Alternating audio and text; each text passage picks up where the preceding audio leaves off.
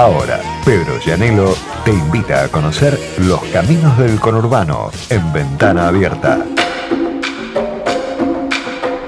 Hola Pedro, ¿cómo andas? ¿Cómo andas, Diego? ¿Todo bien? Bien, ¿cómo andan esos caminos del conurbano luego del lluviezón de anoche? De ayer, bien, bien. de todo el día. bastante bien. Están muy transicionables, sería una palabra, no sé si, si existe. con Sí, es muchas un- transiciones. Me gustó, transicionales. Y sí, andan así porque tenemos bastantes cambios eh, Claro. de, de gobierno. Y otro, tema otro tema que tenemos es eh, que va a haber, como a nivel nacional ya se debería haber tratado el presupuesto, a nivel provincial también, y con el cambio de gobierno no se trató, Mm, con las elecciones en realidad no se trató, bueno, los municipios imagínate que tampoco, ¿no? Sobre todo a la espera de que lo que vote la legislatura bonaerense con los presupuestos Sí. les puede tocar a ellos en obras y eso, entonces como Kichilov todavía no asumió y tiene que esperar y en diciembre supuestamente lo va a tratar, va a esperar, eh, los municipios van a esperar a tratarlo. Ese por un lado, pero por el otro tenemos estos municipios donde hay transición, que son Morón, donde Lucas Gui, sabatelista, le ganó a, Ramiro Tagliaferro, el ex esposo de Vidal. En Quilmes, la camporista Mayra Mendoza le ganó a Martiniano Molina.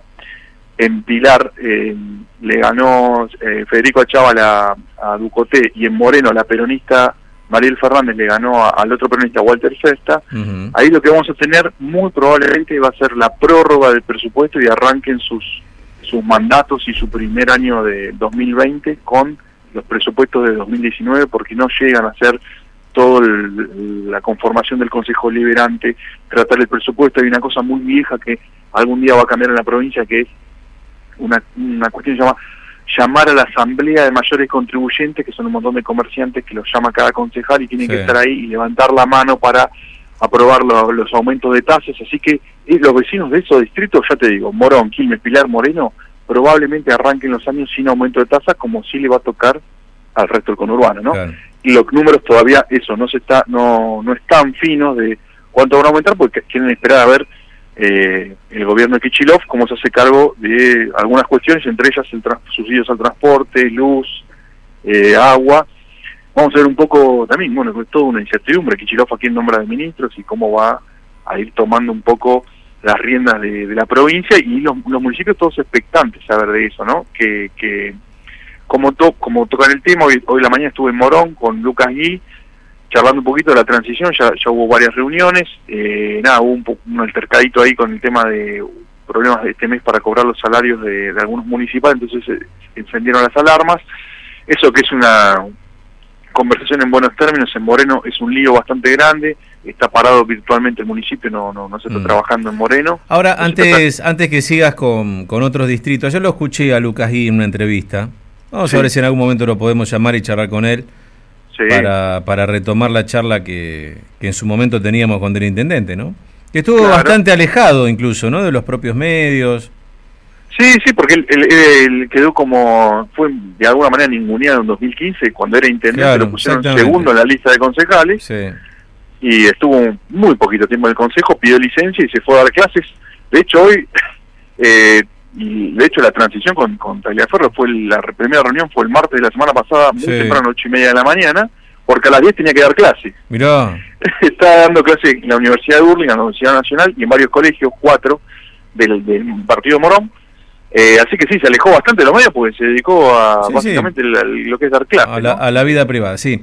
No, digo, me pareció, me pareció interesante algunas cosas que planteó eh, y me parece que ahí tiene ese nudo que vamos a ver cómo lo desarma, que es el tema de los aeropuertos, ¿no?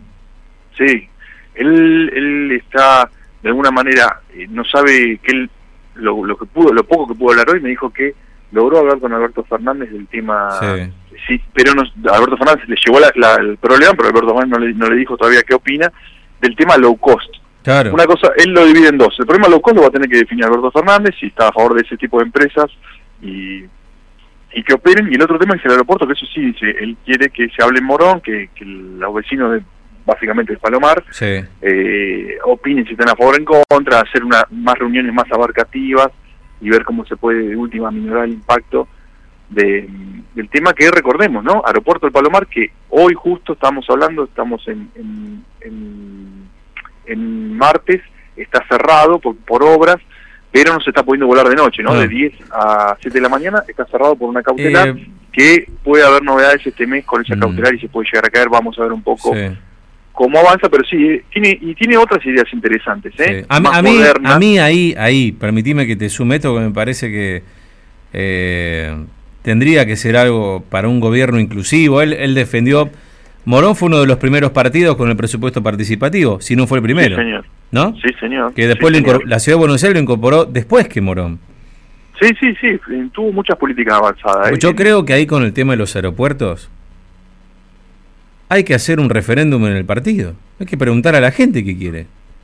Sí, lo que pasa es que hay que ver porque te van a votar los de Claro. Aedo, que están dentro del mismo partido, pero están un poco más alejados. Y bueno, y bueno, Pero él- él- ellos, ojo, que tienen un, un- muy buen trabajo de contar. Lo, hici- hicieron un traslado, la cancha del Deportivo Morón. sí, me acuerdo, me la ciudad, Sí, sí, señor. la trasladaron a un... A un, a un costado de la... coto. Exactamente, ahí al costado de la, Panam- de la Panamericana, del acceso, del acceso oeste. ¿no? Sí, sí, de Hipólito Yrigoyen. Eh. eh, ese, ese traslado duró tardó 10 años en hacerse, Sí, ¿eh? sí. pero fue todo un acuerdo de palabra y de partes porque Coto se dio la Textil Castelar, que era la fábrica abandonada que compró, y le dijeron, mira, cuando terminemos la cancha, en cuatro años vas a poder construir un supermercado donde estaba la cancha. Y, y es, es eso que de palabra, todo firmado con papeles, por supuesto, recién cuando se terminó de hacer la cancha, ahí recién Coto pudo, le liberaron la manzana ahí en el centro del Morón y pudo construir el, el supermercado que hoy tiene. Todo eso fue en- se terminó en 2013.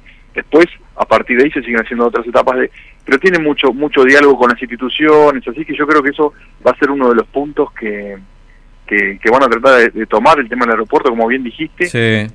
Y otro tema que le va a llevar a Kichilov, él dijo que ya lo habló, es que cambie la ley, que eso, algo que quiso hacer Vidal y no pudo, que es cambiar la ley de coparticipación. porque le cómo es la plata que le reparten a los municipios y a través de que si hoy está puesto a tener camas en los hospitales, entonces hay hay municipios que han hecho en los 90 mega hospitales para tener camas, para tener más plata, y no por una cuestión de sanitaria ni, ni bien pensada, y él lo que dice ahora es hay que ayornarse, y hoy me decía, por ahí este, es un buen esquema de, de coparticipación, de repartirle a aquel que, por ejemplo, recicle más, que mande menos al CIAMSE, Claro. que aparte cuesta mucho dinero, pero aparte es contaminar un relleno que ya está saturado. Entonces, es una de las, de las posibilidades que estaba barajando.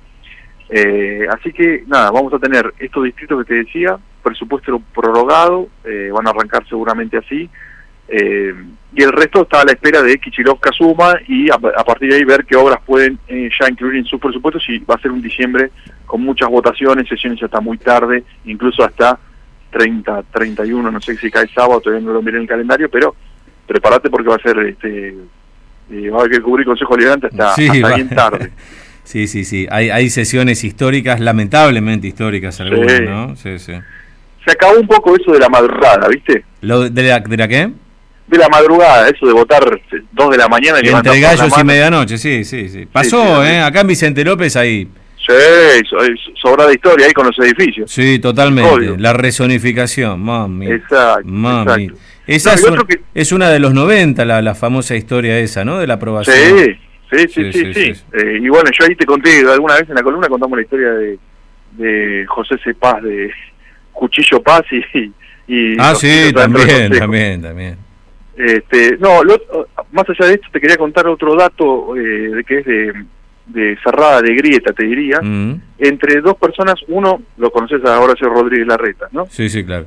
Y el otro, el periodista de que trabaja en América, que es Diego Brancatelli. Sí, Bueno, desde hace años tienen un diálogo fluido en un tema que es, hay un, estas cosas extrañas que pasan en Argentina, hay un hogar de ancianos muy, muy grande, 40 hectáreas, que tiene la ciudad de Buenos Aires en eh, Ituzaingó.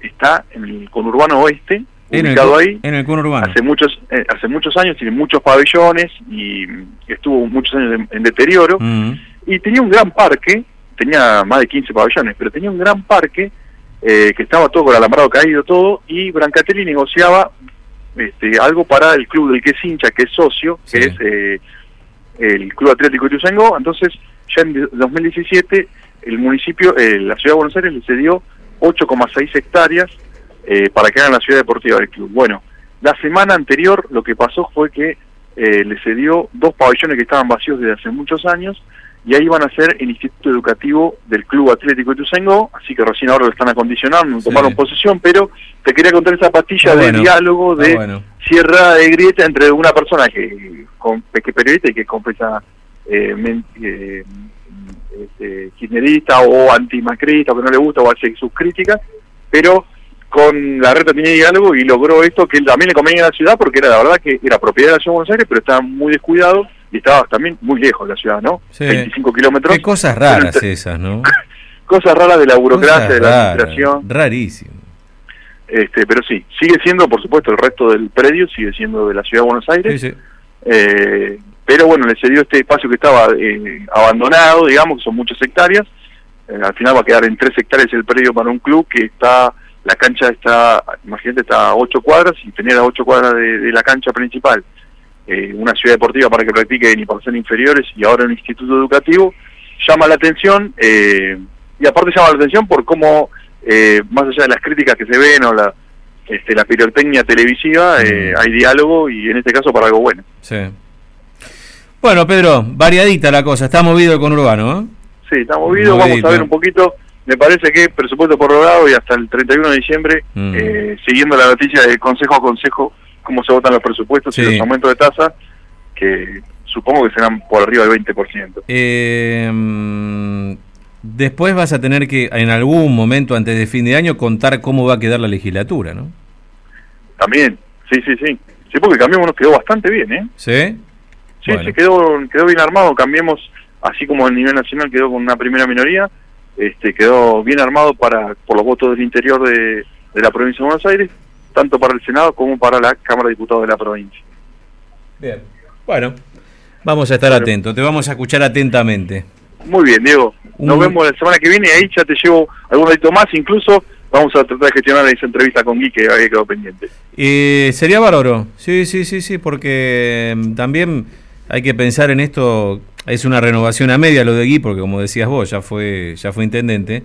Pero también hay que entender el voto, el voto de la gente, ¿no? Digo, en el caso de Morón, creo que debe ser de los de los distritos ay ay ay, a ver si me sale. Más progresista, ¿está bien? Sí, puede ser. ¿Puede ser? Y mira, el, el, votante de Morón se acostumbró a cortar boletas, te diría, desde los 90 eh, el Martín Sabatella ganó con la Alianza en el 99, pero después del 2001 se fue y armó el nuevo Morón, ese partido que logró tener más del 55% de los votos en varias elecciones seguidas, solo con el corte de boleta, no tenía ni, ni tramos nacionales ni provinciales. Así que el votante de Morón por lo menos sabe, está consciente, tiene, tiene historial de corte de boleta y saber cuando le, ejecutan bien las, obras, va y lo vota. Sí, sí, me gusta esto de no casarse con nadie, eso está bueno. Y mira, en 2015 no estaban de acuerdo y eh, de hecho en la previa de esa elección el, el municipio mandaron una carta explicando por qué se adherían al kirchnerismo y la gente en 2013 votó en contra, ganó el masismo y en 2015 votó a Cambiemos y lo sacó del, gobierno. Ah. Ahora lo devolvió. Pero es así, sí, sí, tienen un historial de... Eh, son exigentes los vecinos. Son exigentes, muy bien, así me gusta. Pedro, te, te, dejo un abrazo, gracias. ¿eh? Bueno, abrazo grande para todos. La seguimos. Pedro Llanelo.